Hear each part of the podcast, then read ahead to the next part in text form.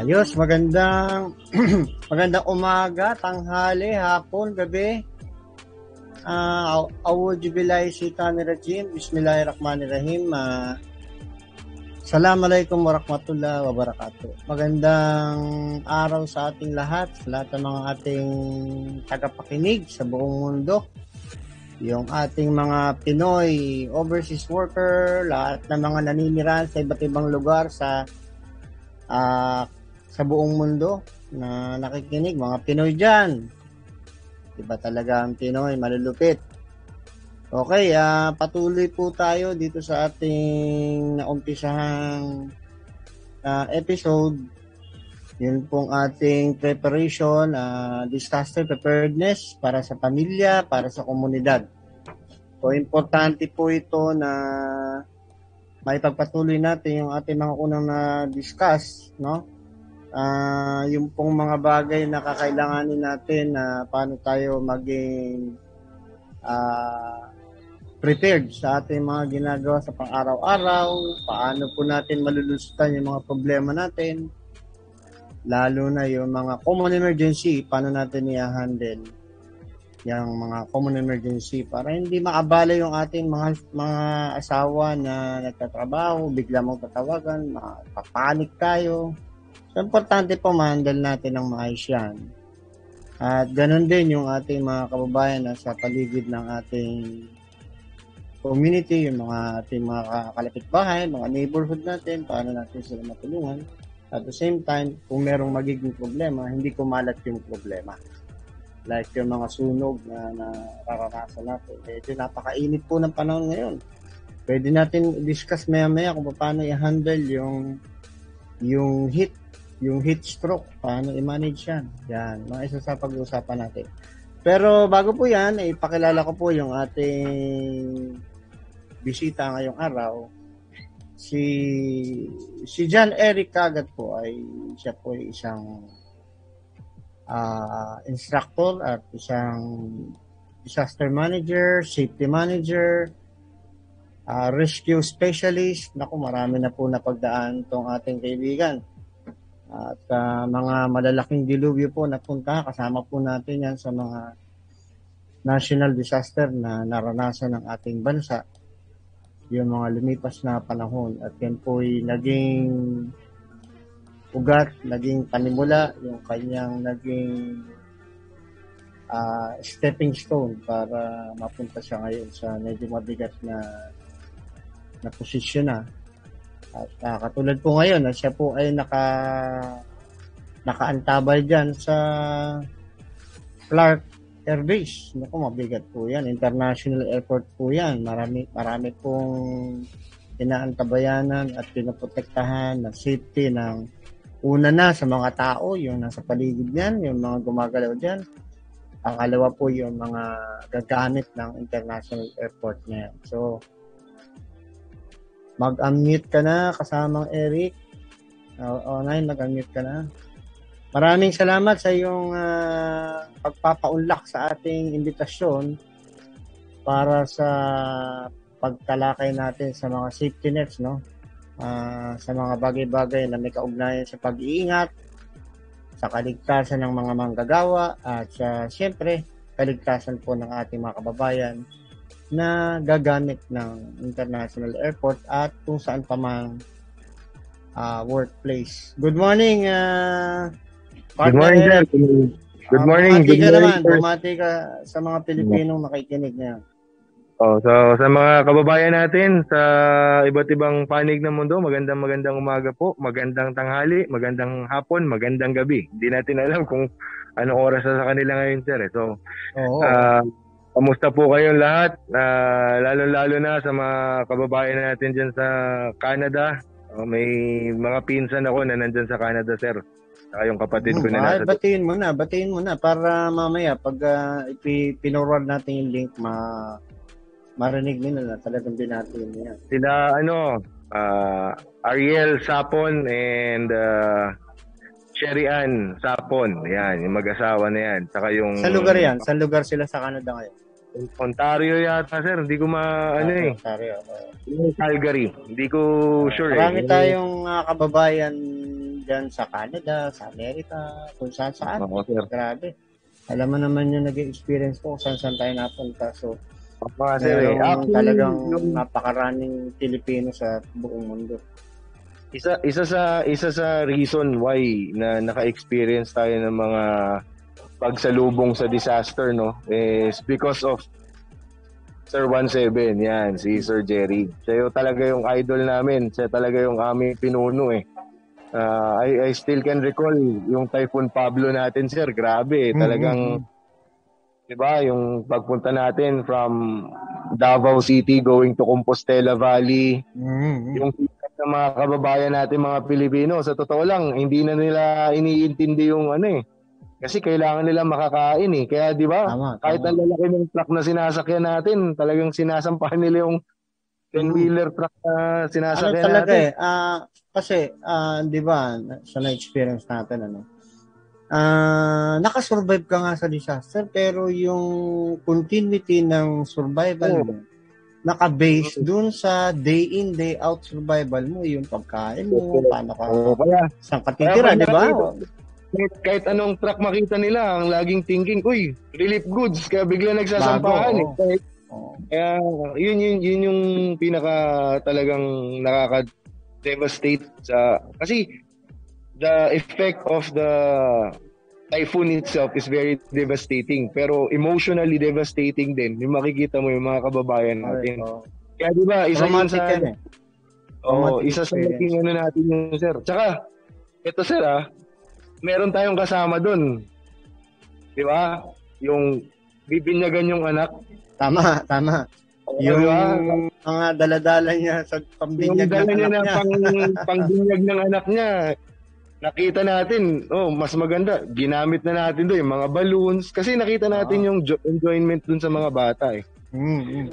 So, yun yung, yun yung Baka- talagang, ano, Oh, mamaya, hanapin natin yung litrato niyan. Very ah, touching yung Oo, Alam sir. mo, ah, pag naalala ko yan, medyo nagpabahay luha ako. Kasi Ako sir, nangingilabot. napakahirap Kasi- ng kalagayan nila. Pagdating natin doon, naalala ko, wala silang TV, walang ilaw. Nung binuksan natin yung generator, parang silang nanonood ng sine. Palakpakan, no? nagpapakapan eh. Kasi bigla nagkaroon ng ilaw. Tapos yung mga Saka- bata, no, nakakita ng isang pirasong candy, Hmm. yung tuwan-tuwa, alam mo yun? Pati pala yun, ano, nabigit, tinamigay na rin natin mga tsokolate na para sa binyag. Di ba? Di ba? mga baon natin. Pati Oo, mga baon natin. nabigay natin. Oh, Pero na napakasaya. natin. Ibang klaseng experience yan dahil ah, ano tayo doon. Eh. Ma- Marami din tayo doon. 21 yata tayong punta doon. Dami natin nun, sir. Ah, ang kaya nga lagi kong simula nun, sabi ko, itong, itong experience na to, I'll, I'll, I'll never let my family experience this, no? In a way na dapat prepared talaga tayo. Dapat naka-ready, Yun naka-prepare. ang, eh, yun ang essence ng experience natin na Yes. Oo. ma-i-apply natin sa, wag mangyari, wag mangyari sa ating mga mahal sa buhay. Mm, kasi- totoo, sir. Totoo.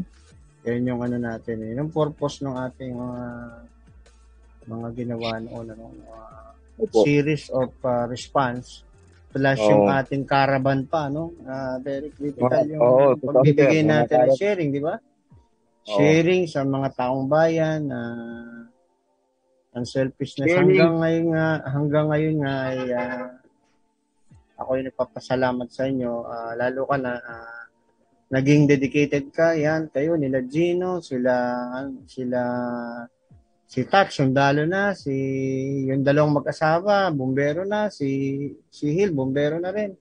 'Di ba? Ah, yung iba nasa abroad ano, naging trabaho na Yes, rin nila to. Oo. Mm. So, nakakatuwang isipin na yung ating pagtulong sa kapwang ginawa ay merong somehow merong ibinigay na magandang sa magandang kinahinatnan ano. Sabi ko nga 'di ba, maalala mo pagka gumagawa ka ng mabuti, walang isusukling masama yan. So, ngayon Correct. siguro nagtagumpay yung inyong mga adhikain noon at ah, congratulations din sa iyo at nas, medyo mataas na yung katungkulan mo, lagi ka pang nagtuturo, nagsishare ka. So, naging Passion, sir, eh. No. Mm-mm, yung pagtuturo mo, napakalaking bagay niya kasi nagka-transfer ka ng knowledge. Kaya until now, yan pa rin yung ating continuous advocacy, yung makapag-share sa ating mga kapwa-tao, kapwa Pilipino. At yung pangarap natin na lahat ng Pinoy maging rescuer, di ba? So wala nang i-rescue.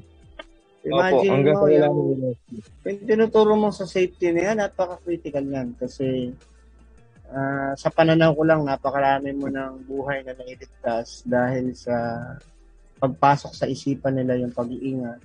Kasi pag walang nag nag-inculcate yan, walang nag uh, paulit-ulit na nagpapaalala, nako, eh baka mas maraming nadidisgrasya. So, uh, mabuti at nandiyan ka na kapag share ka din sa ating mga workers dyan. Kasi ngayon napaka-critical, mahirap magtrabaho ngayon. Mahirap na magtrabaho, ma-aksidente ka pa, so cargo ng pamilya. So maraming salamat sa iyo, Eric, at uh, nakakapag-share ka. So, diyan sa experience mo diyan uh, sa area mo, ano ba yung mga tingin mo na na kakailanganing malaman ng mga kababayan natin. Lalo na, sabi nga ni partner Joe, diyan daw sila bumababa galing sa Canada. So, marami palang involved na ano diyan, ano? na movement ng mga tao. So, ano ba ang ano mo? Ano ba yung ah uh, okay na naputo lang si ano no. Mamaya babalikan natin si Eric. Importante kasi na ma-share niya yung mga uh, possible na pwede nating scenario. Hindi naman nat alam nyo sa ganito pong uh, sitwasyon, sa ganito pong pag-aaral, sa continuous nating pag-aaral kung paano tayo mag-prepare, paano tayo maligtas sa anumang klaseng indulto, sakuna. Importante po dito yung preparation. Naalala nyo yung unang episode natin, binanggit ko dun. Tumatakbo ang ating disaster sa apat na sirkulo, cycle. Mitigation, preparedness, response, and rehabilitation or recovery. So, importante po yan na bago po sana mangyari yan, na-anticipate na natin, nagkaroon na tayo ng mitigation, no? nabawasan na po yung possibility na magkaroon ng malaking magnitude na problema dahil na minimize po natin yung problemang darating. So, ibig sabihin po, nami-mitigate natin.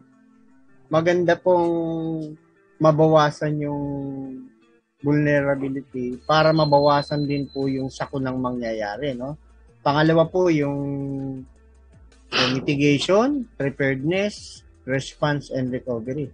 So, dito po sa apat na cycle ng disaster, uh, medyo critical po yung ginagawa nila Eric dyan kasi yung pong mitigation para yung vulnerability ng area ay mabawasan. At the same time, paano sila mag-prepare at kung sakaling may mangyari nga ay uh, makaresponde pagkatapos ng nangyaring insidente dapat makarecover din para may continuity yung existence ng trabaho, ng kumpanya. Lahat po yan, yung sa business continuity plan. So, Eric, go ahead. Medyo na putol ka kanina. Go ahead. I- ikaw na bahala kung paano mo i-approach yung pag-sharing natin ngayon.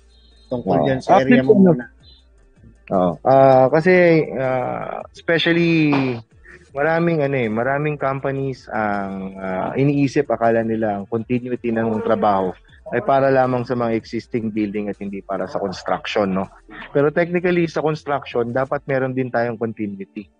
Uh, lalo-lalo na kasi meron tayong mga target dates, target uh, schedules na dapat na matapos. At the same time, we have to protect our employees. Kasi pagdating kasi sa construction, high risk. No, high risk po ito. At uh, pag sinalanta tayo ng bagyo, ng lindol, at kung ano-ano man, hindi lamang uh, yung building or yung structure yung maapektuhan, kundi yung mga tao, pati yung mga nasa vicinity na community. No? So, katulad niyan, uh, kung may mga disaster na darating, like earthquake. No? So, masyadong uh, maraming uh, kinukompute tayo dito kasi like for example, we will never let yung uh, isang uh, slab, like for example, binubuhusan yung slab. So, dapat before pa lang magkapag-start ng pagbubuhos sa planning stage pa lamang, dapat alam na natin kung ano yung uh, tensile strength no o yung uh, earthquake capacity ng formworks na ginagawa. Uh, hazard na pwedeng possible na maka-affect. Oo, kasi tulad yan, di ba, nagbubuhos tayo. Slab yan. So pag biglang lumindol, formworks yan eh, hindi yan fixed. Hmm. Temporary structure. So technically, dapat yung temporary structure na yon naka-design yung capacity niya dun sa earthquake na pwede nating ma-experience. Kaya very, very important na dapat yung location ng construction site no as, as as a safety dapat alam din natin are yung location ba natin malapit sa fault line? 'di ba? So malapit ba ito sa isang active volcano? Kasi pag 'di ba? Yung sinasabi ni sir vulnerability we have to know the vulnerability and susceptibility of the project site. Kasi kung vulnerable ka na susceptible ka pa dun sa disaster tapos wala kang preparation walang mangyayari sa atin. Maraming madidisgrasya. And mind that construction mass casualty yan. Sureball si yan. Present, sir, present. Nandyan yung mga tao. Eh. Hindi naman. Tapos kumikilos pa yan, di ba? Ang, kung, ang contraction kasi, hindi naman, oh, hindi naman kumikilos yan ng isa, dalawa, tatlong tao lamang. Mm-hmm. So, katulad namin dito, we have we have 500 uh, workers on mm-hmm. our Grabe, side yan. lamang. Oh. Pero we have different trade contractors na kung isa-sum up natin yung project site, nagre-range kami dito ng around 1,000 1,000 plus workers. No, ang hey, Eric, Eric, banggitin mo dyan yung diskarte na ginagawa nyo. Kasi alam mo, di, itong ating programa ay uh, pinakikinggan tayo ng mga nagtatrabaho dyan OFW na na-involved din sa construction. So, very critical ito yung pag-share mo ngayon ay Saka itong ang oras natin sa mga ibang bansa ay nagpapahinga sila. So habang nagpapahinga, magandang ma-share mo yung mga kasi yung mga yung mga ano natin, mga uh, caller natin, uh, yung mga nag nagbibigay ng mensahe, nag-email, uh, later on uh, i sa mga susunod nating episode, iimbitahan ka ulit namin para sagutin yung mga katanungan nila. So, go Sige, ahead. Uh, actually, yung ano kasi, sir, ang diskarte natin dito, first of all, we have to conduct assessment. No? Uh, very, very important ang hazards identification, risk assessment, and control. In in relation to your preparedness plan. Kasi pag naggagawa tayo ng preparedness, no, uh, hindi natin ma-identify or hindi tayo makakapag-prepare na maayos kung hindi natin identified what are the potential hazards that could end up into an accident or could result into an disaster. Ah, kilala so, natin yung kalaban. Oo, dapat makilala natin yung kalaban natin. Then, once na nakilala na natin yung kalaban natin, we have to assess what are the possible effects and gaano ba ang severity nito at ang likelihood na mangyari ito. Like for example, tayo ay malapit sa Manila Bay. Sample lang sir, no? Tayo ay malapit sa Manila Bay. So, what are the possibilities or what is the likelihood or chances na magkaroon ng isang malaking tsunami? Di ba? So, sabihin na natin kung ano, nagre-range lang siya ng uh, low risk kasi hindi naman siya ganung kataas ang chance. Kasi ang tsunami naman, nangyayari lamang naman yan pagka nagkakaroon ng malakas na lindol. Di ba po? Yan. So, low risk siya. Pero, ano ang severity nito? Gaano ba katindi ang magiging effect ng isang tsunami? Eh kaya niyang i-wipe out ang kalahati ng Maynila pag nangyari yon. Tama po ba? Di ba? So, ang severity niya is catastrophic. So medyo naglalaro siya ng medium risk. Pag sinabing medium risk na assess mo, medium risk, ibig sabihin, kailangan meron tayong necessary action na gagawin. And ano ba yung necessary action na dapat natin gawin? Ano ba yung magiging recommended control measures natin para just in case na magkaroon man ng tsunami, sabihin na natin once in a blue moon magkakaroon ng tsunami pero severe ang magiging effect kasi catastrophic siya, no? It could end up to deaths of a, not only hundreds but not only thousands but hundred thousands of people and it could also include our employees. So pagka ganun na nangyari, medium risk, kailangan meron tayong necessary control measures. So pag nag-apply tayo ng necessary control measures, hindi lang basta-basta na, ah, ito, ito na yan, okay na to, ito gagawin natin, ito yung gagawin natin. We still have to study. No? Kailangan pag to include pa dyan yung ano, yung, we have to include yung mga uh, magpipli, yung mga taong tatakas kasi pag dilubyo, alam naman okay. natin dilubyo, pagtakas yan. So, dun sa Myers, dun sa Metro Manila Earthquake Impact Reduction Study, Lumalabas mm. doon na 3 million katao ang tatakas. Imagine mo, no? And yes, instantly, 100,000 ang dead on the spot. Oo po. So, yung sinasabi mong catastrophe, talagang malupit yan. Oo. At saka yun, sir, magagawa tayo ng recommended control measures. Siyempre, pag nagagawa tayo ng recommended control measures, we have to consider, are we gonna, uh, ano, depend on the LGU? Masusuportahan ba tayo ng LGU? Eh, technically, sa totoo lang, kung tayo as a private company, hindi tayo agad-agad masusuportahan ng LGU. Bakit? Because they have to prioritize yung community nila. Correct. So yung response na mangyayari coming from ano, kahit pa sinasabi na andyan naman yung NDRRMC, MDRRMC or DRRMO, hindi naman natin agad-agad iaasa sa kanila yun eh. Dapat meron tayong response team. No? Uh, that could be included Saka yung protocol in... niyan, Eric, if you remember Opo. yung protocol niyan, is stopping mm. distance. Kung sino yung pinakamalapit sa iyo, yun ang tutulungan. Yes, oo. Diba? Hindi eh, mo pwedeng lalapasan mo yung mga... Ano. Oh, yun, yun na nga yun. Kaya nga, dapat, ito yung kasunod, sir. Once na na-identify mo na yung, yung na-identify mo na yung kalaban mo, yung hazard, no? Na-check mo na what are the possible effects, na-assess mo na yung risk, meron kang recommended control measures. It's time for us to communicate it also with our community. Kasi hindi pwedeng may sarili kang kilos sa loob ng inyong kumpanya na hindi related or hindi interconnected sa kilos ng community. Kasi for example, uh, merong tayong mga LGUs na ang response time, it takes them 7 minutes to arrive. Tama? To respond. Tapos ang nandun sa plano mo, 5 minutes lang. Mabilis na yan, ha? 7 minutes. Oo. Eh, yung, yung, yung, yung ganong sitwasyon, sir, eh, ang i-expect mo, within 5 minutes nandito na, pero ang response time nila, 7 minutes. So yung 2 minutes na yon na naka, tunganga lang tayo, eh malaking bagay yun. Malaking, hindi mo, dalawang minuto, paano kung lindol tapos may sunog? Yung hmm. dalawang minuto, kaya na nang tumupok na isang buong kwarto. Diba? So, doon na doon nakadepende yung uh, ano natin. So dapat yung sinasabi mo yan yung ano yung uh, common language during disaster okay. and single line of communication single applied yung applied diyan yung ICS no yung incident command system yeah, at saka yung interoperability na hindi hindi ko mo magaling ka magaling yung team mo ayos na oh. kailangan oh pareho kayo ng lingwahe nung nasa paligid mo kasi kung hindi, kayo mismo yung magiging disaster. Tama ako na, di ba? Yes, sir. Hindi pwedeng pag sinabi mo, kaliwa tayo, ang, ang, ang, ang utak ng iba, kanan. Eh, hindi kayo mm-hmm. mag-meet nun.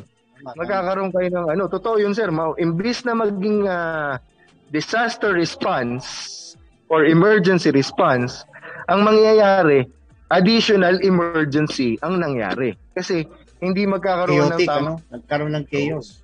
Nag, lalo naging chaotic imbis na mas mapabilis yung ano natin, yung uh, response natin kasi doon nakabase yung ano natin sir eh, yung survival, no? At saka yung recovery. Dapat systematic. Response. Systematic. So, kung hindi systematic ang magiging response natin, hindi magiging maganda yung flow. Ano hindi yan, magiging Eric? maganda yung Sinong natin. incident commander diyan? Ikaw? Ang ginagawa namin talaga, sir, technically, uh, since wala pang training ang aming mga heads, no, yung mga project managers, ako muna yung nag-act as an incident commander. Ko. oh. Yan ang sinasabi ko. Ikaw talaga yung mananagot dyan for the meantime. Kasi napaka malalim nitong preparation eh. At saka alam mo, alam ko yan sa experience mo na yan. Palaging mahirap i-manage yung mga nasa higher ups, no? Sa experience mo dyan, ano bang ano dyan, ano bang experience mo dyan. I-share mo na kaya kasi sa mga Pilipino na sa abroad na nasa construction, nakakaintindi, pero ang hirap intindihin ng mga nasa taas eh. Uh, kasi sa totoo lang, sir, uh, sa pag-control kasi ng losses. Kasi disaster, emergency, accident, property damages, those are considered losses. No? Losses para sa kumpanya. And alam naman natin na meron tayong tinatawag na goal. Common ang goal natin eh on the operation side uh, and on the safety side. Isa lang naman ang goal natin eh, matapos natin ang isang proyekto nang walang naging malaking gastos. Tama? Kasi walang naging aksidente, walang nag maraming property damages. So, since alam na natin yung common goal, that's the time we can use yung principle na tinatawag na reciprocated interest. No? Uh, principles of reciprocated interest kasi is ano ba ang gusto mong mangyari, sir? Ito yung gusto kong mangyari. So, para mapagbigyan mo ako at makausap kita, pagbibigyan ko yung gusto mong mangyari, pero in a way, iisip ako ng paraan para maintindihan mo rin na magagawa natin yan pag ginawa natin kung ano yung nararapat pagdating sa safety. Uh, Kasi so, yung, yung, expert, very, yung expertise mo ay kailangan yung mga managers diyan na hindi katulad ng type ng trabaho mo kailangan open-minded sila kasi itang pinag-uusapan dito yung safety net, di ba? Yes. Yung Opo. safety hour, parang gano'n, ha? Mm-hmm. May, may, may computation kayo dyan, di ba? Yes, Meron safe man de- declaration. Mondays. Anong tawag doon? Safe man hours tsaka safe man days. Yun, safe man hour. Big sabihin, ilang oras kayong safe, walang nangyari, di ba? Opo. Ilang araw at ilang oras na naging ligtas at walang naging aksidente ang isang uh, project site. Actually, ano, may celebration kami sir, 2 million. Wow. Oh, hindi 2 million oh, hours na kayo, ha? Grabe. Oh, hindi lang hindi lang maka-push so, through kasi all that hours are you there o may kahati ka doon? Lahat sir. Kasama. Sa'yo yung 2 million? Wow. Congratulations. Eh, may palakpak dapat yan, di ba? thank you, sir. Thank you, thank you. Matindi, matindi yan. Dumindi. May mga kasama tayo dito. Actually, mga kasama ko dito na mga safety malulupit din. No? No. Baga, talagang... Eh, kasi, ano, team leader, hindi pwedeng malupit yung nasa baba mo. Saan ba yung mga yan? Kalapit mo, malayo sa'yo. Ah, andun sa loob, sir. Eh. Nagpasukan ah, sila sa loob. Saka nagbalikan sa site kasi... Ano na? They have to check muna. Mag, ano, Okay, anyway, eh, ikaw naman na nagsusupervise yan. Kumusta yung communication system niyo dyan? Meron ba? Yes, sir. Oh, Alright, syempre, right, hindi pwede mawala yon. Very, very important yon. Oh. Kailangan na uh, communication. Kasi alam naman natin, sir, pagdating ng in times of emergency, hindi mo maaasahan ng cellphone. Promise. Clark ka, oh. ano? Nasa Clark ka? Abot yung yes. repeater natin dyan, uh, Eric.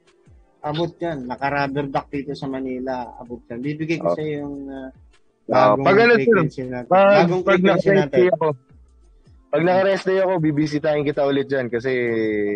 Andito na tayo sa San Juan. May ba- meron tayong eskwelahan dito. Bagong office natin sa San Juan. Meron tayo. Nandito ngayon ako nag-transmit. Uh, nandito yung ating studio. Ah. San Juan. So pagka may time, kapunta ka dito. Oh, puntahan ko yan dyan, sir. Bibisitahin ko yan. Alam mo naman. At saka ano, sir, ah, um, aside from yung nabanggit natin kanina, di ba, na control na natin losses, if, if you really wanted to talk to the management and if you really wanted the management to side you on pagdating sa safety, uh, importante po yung communication. No? Uh, dapat marunong ka makipag-communicate, alam mo kung paano mo sasabihin, alam mo paano i-explain, and alam naman natin pagdating sa management, more on statistics ang mga tinitingnan nila yan. More on uh, ratio. Laging by the book. Oo. Magkano ba magagastos dito? Sa oh, gagastos. Correct, correct. Di ba? So, magkano ba yung gagastosin ko dyan? Magkano yung magiging gastos ko dito. So, dapat marunong tayo sumabay. Kasi pagdating kasi sa safety, jack of all trades tayo eh. So, technically, minsan nagiging accountant tayo, minsan nagiging abogado tayo, It's minsan nagiging... necessary to ano to uh, tackle all the uh, necessary information and documentation when it comes to uh, safety and security kasi kailangan mong i-present yung kagastusan eh. Hindi naman Uh, sabi nga natin, di ba, skill is only 50% in the totality of safety. Mm-hmm. And the other side of it, the other side of the coin, the other 50% is the equipment. And Opo. all the necessary uh, support from the management. Di ba? Hindi naman ibig sabihin, oh, skilled na ako, marunong na ako, pero asan yung gamit? And Oo. when safety is concerned, the right tool is necessary, di ba? Violation pagka wrong use of tool ka dyan, tama ba? Yes, sir. Actually, ano eh, ah, isa rin yan, sir, no? Ah, we have to identify the root cause. Bakit ba nangyayari? Kasi sometimes, uh, people tend to commit mistakes eh. Nagkakaroon ng mga unsafe acts and unsafe conditions, no? Nagagawa nila yung unsafe act because there's a reason. Eh, we have three reasons naman dyan eh.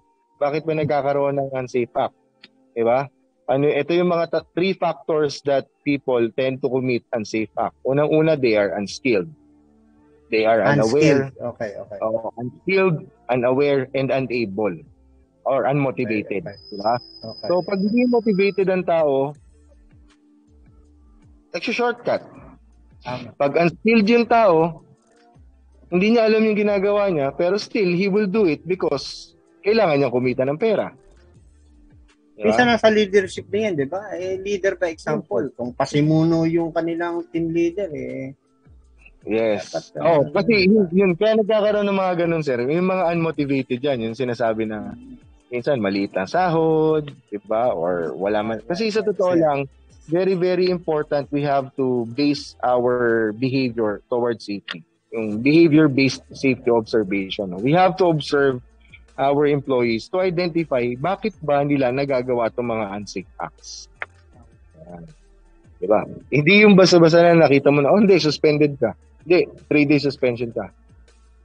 Kasi the more na ginagawa natin yung mga ganon, the more they retaliate eh.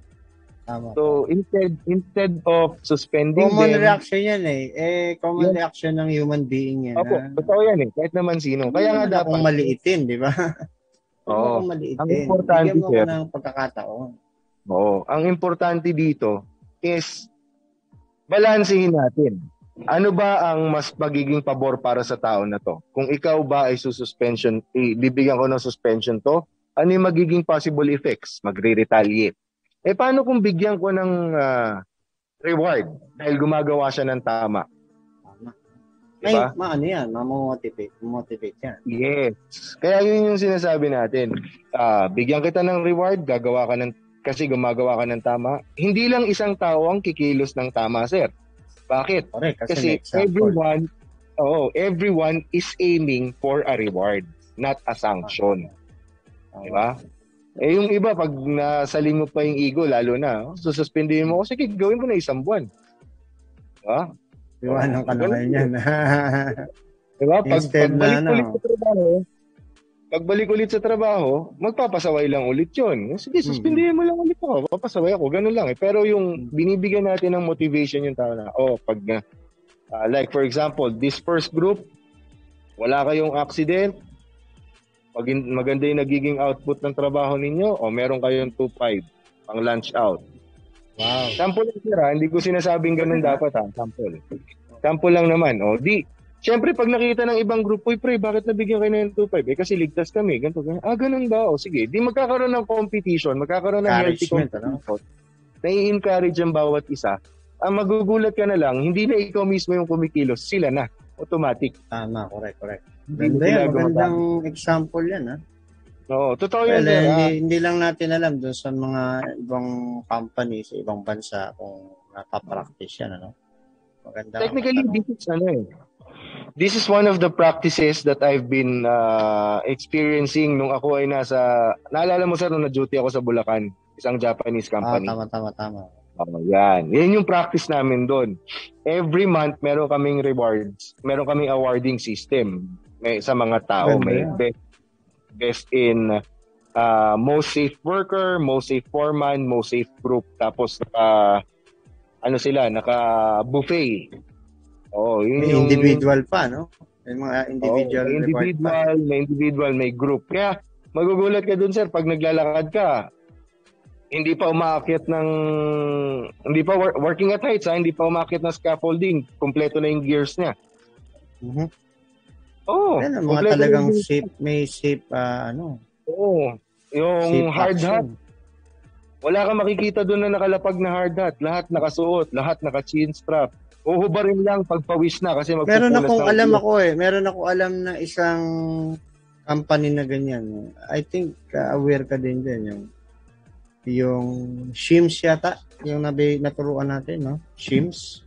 Yun na nga yung sa Bulacan, sir eh. Shims, oh, tama. Ito. Uh, ah, Di ba naging safety manager ako noon? Ah, tama, tama, tama. Naalala ko na. Yun yung kinakwento ko, Shimizu. Shims. Okay, ah, teka lang ha. At isi-share ko yung ano, para makarelate yung ating mga audience ay isi-share natin yung ano. Share natin. Sige, tuloy lang. Magsalita ka lang. Yan. Isi-share natin yung ano, yung screen. Oo, yun, katulad nun sir, kita mo naman, ah, very supportive ang management doon kasi napaliwanag natin na ayos. Di ba nagpa-conduct sila? Dapat nga may, wa- may wasar pa tayo nun doon sir eh. Hindi Tama. lang natuloy eh. Hindi, Oh, meron bakit? kasi katulad na, if you remember, may mga pasaway din na nasa higher ups eh. Di ba? Mm. Safety Meron, nga meron. yung pinag-uusapan natin. Safety nga yung training. Dini-discourage pa yung training. Di ba? Oo. Instead na matuto, ah, hindi ko malaman ha, kung takot ba siya o whatever, pero kaya nga na doon ang mga instructor. Ibig sabihin, ina-apply lahat ng safety nets, di ba? Eh ngayon, kung hindi mo ipa-experience sa kanila yan, eh walang matututunan yan. Di ba? You remember? Napakahirap i-inject sa utak ng walang eh, ikaw, dahil naintindihan mo yan, pero how, how about yung mga ibang nasa yung leadership eh, no? Kasi kung, minsan problema din talaga yan eh, yung attitude ng tao, no? Mm. Mahirap, mahirap. Kailangan ready tayo sa lahat ng possibilities eh. Oo. Ay, eh, eh, meron pa sir, naalala ko nung nagturo tayo sa Senate. Oo, oo, oo. Oo, meron dun isang ano, ah, takot siya eh. Mhm. Takot siyang mag mag-rappel. Okay, yung sa, Oo. rappel, rappel So- po, yung bumababa sa lubid, nasa mataas na lugar, magkakabit ng gear at bababa sa lubid. Yan po yung rappel. Eh, ako yung ano, ako yung na-timing na instructor na naka-assign sa kanya. Sabi ko sa kanya, sir, ah, ito naman po ay walang pilitan. Sabi ko sa kanya, kung talagang takot ka, eh, okay lang po na tayo ay eh, bumaba na. Tapos, sabi niya sa akin, sir, ano ba, mabibigyan mo ba ako ng isang matinding ano, para malabanan ko yung takot ko? Fear of height, sabi niya ganun. Sabi ko, eh, for example, sir, dumating ang panahon, nakatira ka na sa kondo. Tapos, bigla nagkaroon ng sunog dun sa kondo, nagkaroon ng problema. Eh, ang tanging paraan lang na may baba mo pamilya mo, eh, sa bintana, pababa. Magagamit mo to kasi may alam ka. Tumalon, sir! Tumalon so, siya! yun nga. Sir. Pa- partner, paki-host mo nga ako at may papakita na akong ano. ah partner Joe, paki-host mo yung ano ko, may papakita ako mga para makarelate yung ating mga viewer. Okay, go ahead. Tuloy, tuloy. Ah, Oo. Tapos ang kagandahan nun, sir, pagbaba niya, niyakap niya kami ni Sir Gino. ah, si Gino. Niyakap siya sa amin. Talaga. Pagyakap niya sa amin, sabi niya, Sir, salamat. Ah, kami. dahil sa ano nyo, na-motivate ako na nalabanan ko yung fear of heights ko, which is tama. Darating, alam niyo kung bakit, sir? Sa condo pala talaga sila nakatira. so, wala. Wala siyang choice, di ba? So, Oo. Nung, tama. hindi ko alam, hindi ko lang po alam bakit yun yung bigla ko na bigay na ano sa kanya, na sample, no?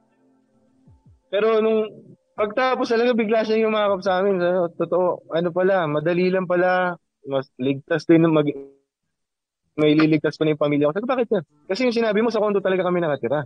Sabi niya sa akin. Ganun ba, sir? Hindi, hindi ko alam. Wala talagang alam. So, parang ano lang ba? Ah, sometimes, ah, parang ano eh, nailalapit tayo eh. No? Nailalapit tayo dun sa mga taong talagang nangangailangan ng tulong. Marami yan. Pati yun sa mga tunnel natin, di ba? Oo, yun. yung mga, mga, Ang dami dyan, kahit mga Marines pa, di ba? oo, totoo, sir. Mm. Oh, pwede ka na daw mag-share, sir. Naka-host ka na. Hindi, sa kabila. Sana sa kabila. Yung kabila ang ano. Yung sa kabila, partner. Kabila yung, ano, yung sa presentation. sa kabila yung gawin mong host. Ayun, ah, uh, mga ano natin, mga exercises natin, mga drill natin, hindi naman uh, ibig sabihin eh, nasa tulad yan, mga, mga marines nga eh. Sabi ko, huwag kang magalala kasi kapag hindi ka nagkaroon ng fear diyan, hindi ka initially hindi ka nagkaroon ng takot din, hindi ka normal na tao. Lahat talaga merong may experience na doubt. Oo. Sa kakayanan nila kasi nga kaya nga natin ginagawa yun eh para ma-overcome yung kanilang takot. Kasi pagdating ng eksaktong pangyayari na yan, hindi ka na pwedeng matakot. Kasi liligtas mo na yung pamilya mo eh. Pag kung magkakaroon ka ng takot yan, ako, eh, malaking question mark yan. Yes, sir. Mas lalong magiging peligroso yung buhay ng lahat ng kasama mo na kung saan ay ikaw lang ang inaasahan, di ba? Imagine mm. ikaw inaasahan tapos biglang ikaw pa yung ano, magkakaproblema. So, yung katulad niyan, eh, dahil naintindihan mo din sa lugar mo na yung ating mga ginawang exercises, no? At least na-apply mo dyan na yung mga taong may takot, eh, saka yung attitude building, alam na alam ko yan na medyo critical yan dyan sa area mo.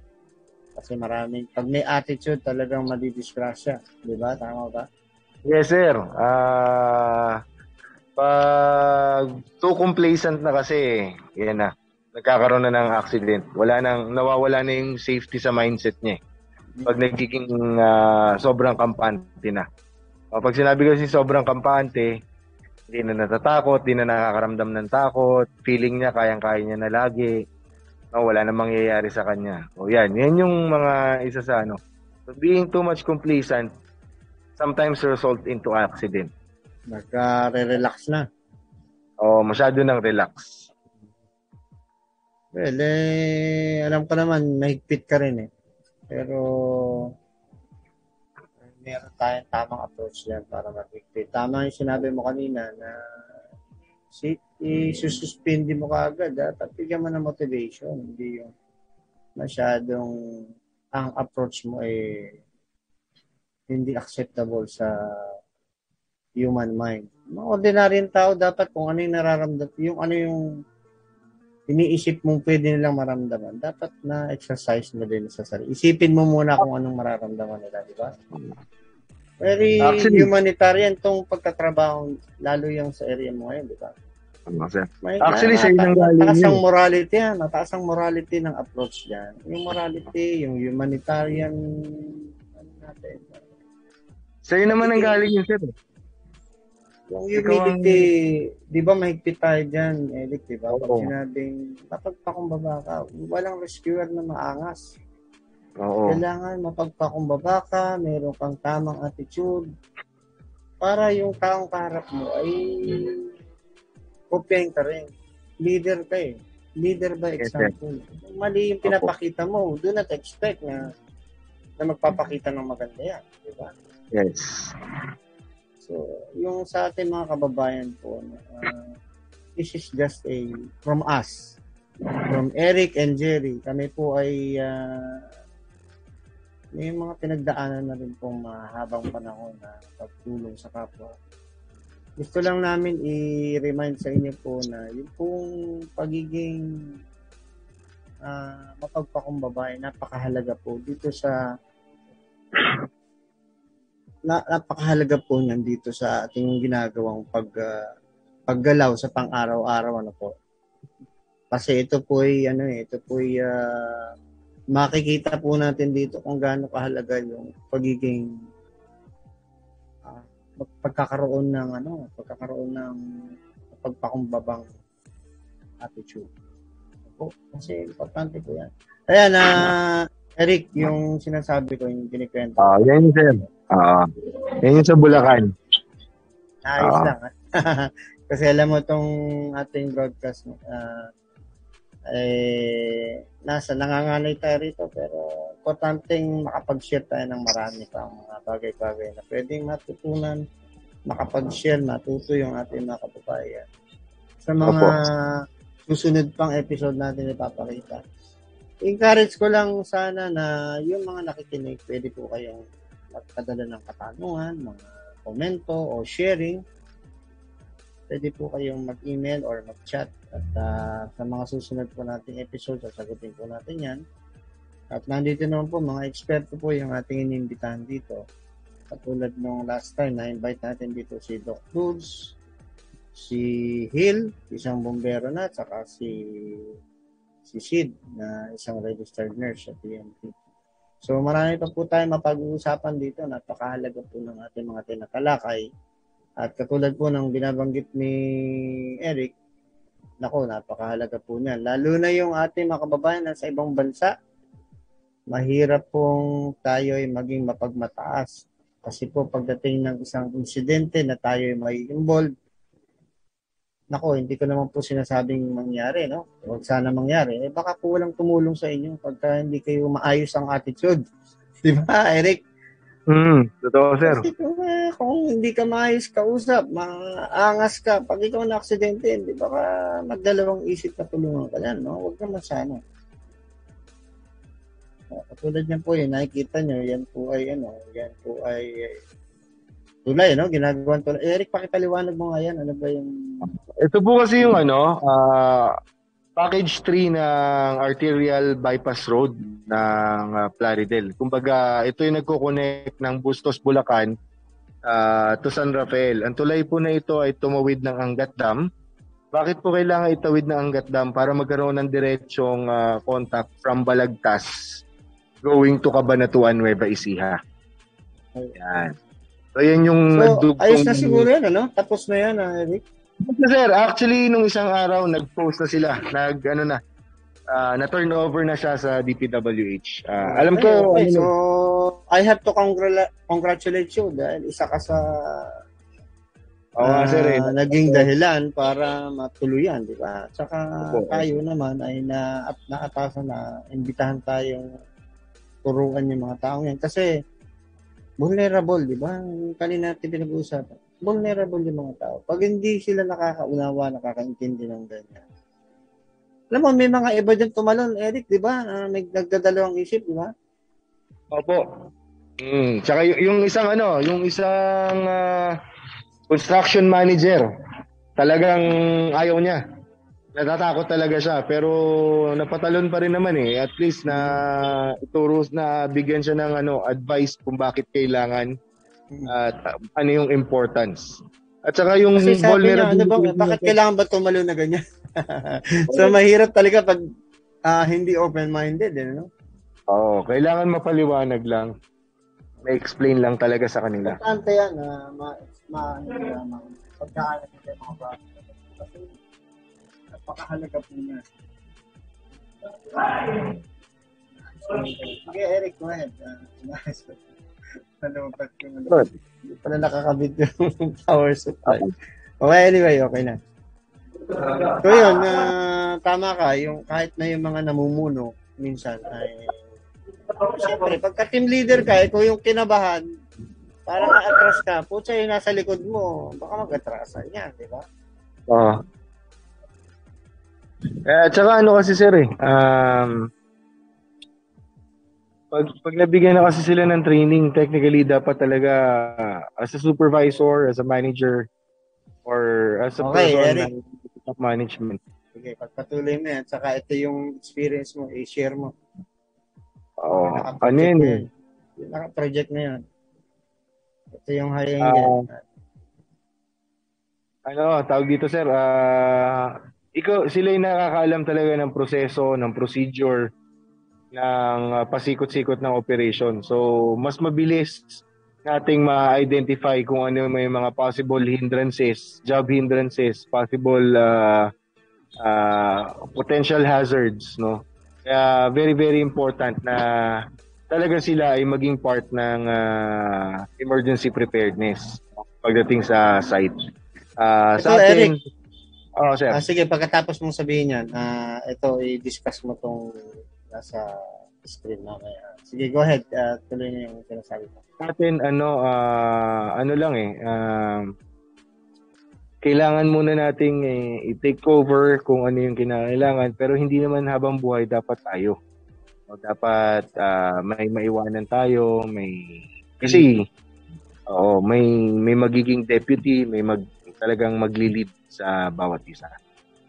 Saka dapat, ko na, oh, dapat ang quality, Eric, di ba, if you will agree, dapat ang quality ng mga tao natin ay eh, merong leadership quality. Kasi anytime, any moment, you can be top as a leader of the team, especially mm-hmm. during actual disaster. Walang ano dyan, walang manager dyan, walang ano dyan. Kailangan, kaya nating panindigan lahat ng pagkakataon, lalo na kung kinakailangan tayo ang mamuno, lalo na sa gitna ng dilubyo, sa pagtakas, dapat kaya nating tumakas, kaya nating mamuno para maligtas yung mga kasama natin. Especially kung injured na yung ating mga team leader, di ba? Tama? Opo. Mm. Ito, Eric, yes, pakikwento mo na. Kwento mo na yan. At, uh, na-excite ako dyan. Eh, yung mga experience mo dyan. Uh, ito, actually, sa The Net Group, sir. Uh, uh, combination po ito eh. Screen na yan. Uh, combination. Hindi lang po mga nasa top management yan. From the top management, like managers, nandiyan din po ako, kasama ako dyan eh. Safety, uh, security, housekeeping personnel. Yan. Tinap lahat yan because uh, itong net group ay bumuo talaga ng isang malupit na business contingency plan. No, and isa sa na-identify natin doon is even though we have a contingency plan, even though we have an equipment, pero wala naman knowledge yung mga tao natin, wala rin pong silbi yun. Yung chances of recovery and survival natin is at the minimum pa rin. So, dapat mabigyan ng training. So, tinap si La Jerry dyan para makapag-conduct ng, uh, ng training. No? Uh, yan. Para matuto. Lahat. Lahat ng ano. And ito yata yung may nangyaring ano, sir eh. Hmm. Pwede ba sabihin dito?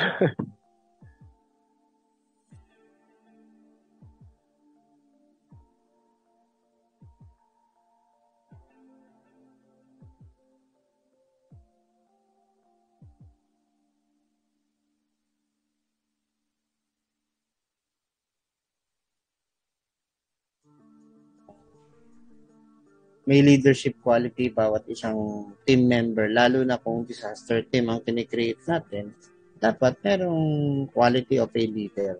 Di ba? Acceptable yan dahil uh, ikaw naunawaan mo kasi palagi kang nasa namumuno ng ano ng uh, ng ano na ating mga member ng ERT. No? So, iba pinapakita ko rito pero kung na po project ano. Meron pa akong mga pinapakita rito eh. Yan. Iba't ibang courses na. Group pa lang yun. Oo, ito. Caravan natin. Opo, yan. Ay, yung ano, sir. Naalala ko yung ano, yung... Ito kasama ka rito, di ba? Sa yung, yung storm chasing? Oo, oh, sir. Sama ko dyan. Sama ka dyan, di ba? So, importante po itong storm chasing kasi nagkikreate na po tayo ng, ano, ng storm chaser, yung ating foundation.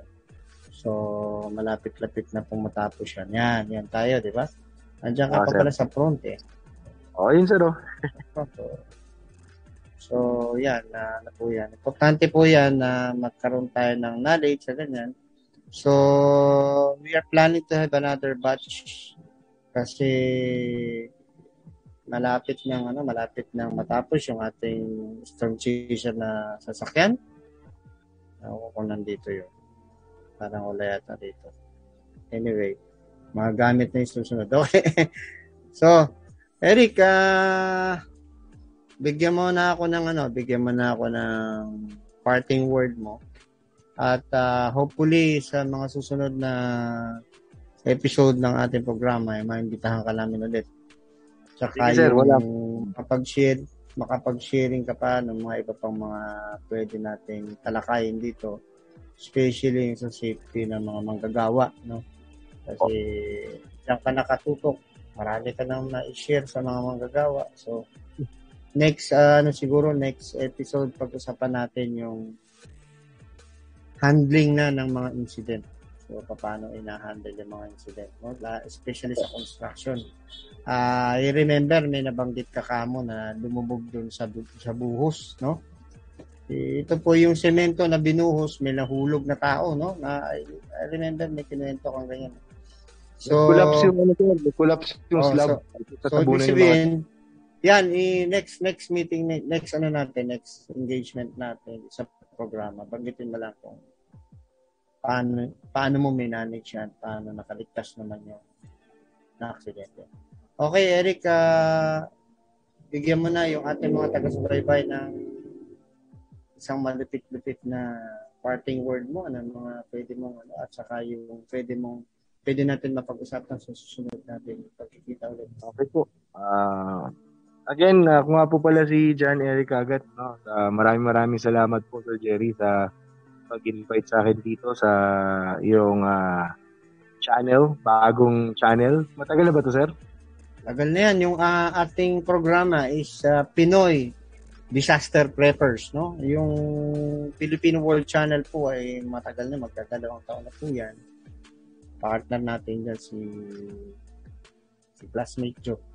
So go ahead, Eric, tuloy mo yung sinasabi um, ang pagdating po kasi sa safety, no, uh, mal- masyado siyang malawak. Uh, meron tong tatlong major field na pinangahawakan. Occupational safety, occupational health, and industrial hygiene. So, sa atin, as a safety officer, hindi tayo dapat humihinto na okay na na meron tayong training nito. Hindi. So, safety is a continuous learning process because hindi lang tayo yung natututo, kundi dapat nakakapag-share din tayo dahil may natututo din sa atin. Kung ano man yung natutunan mo, i-share mo at yung taong sineran mo, may matututunan ka din sa kanya.